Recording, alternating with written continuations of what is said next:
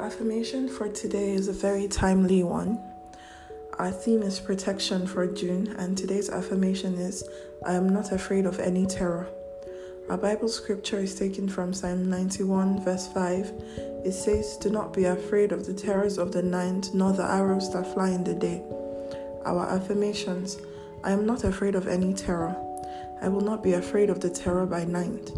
They will not come near my dwelling. God has made provision for me to be safe.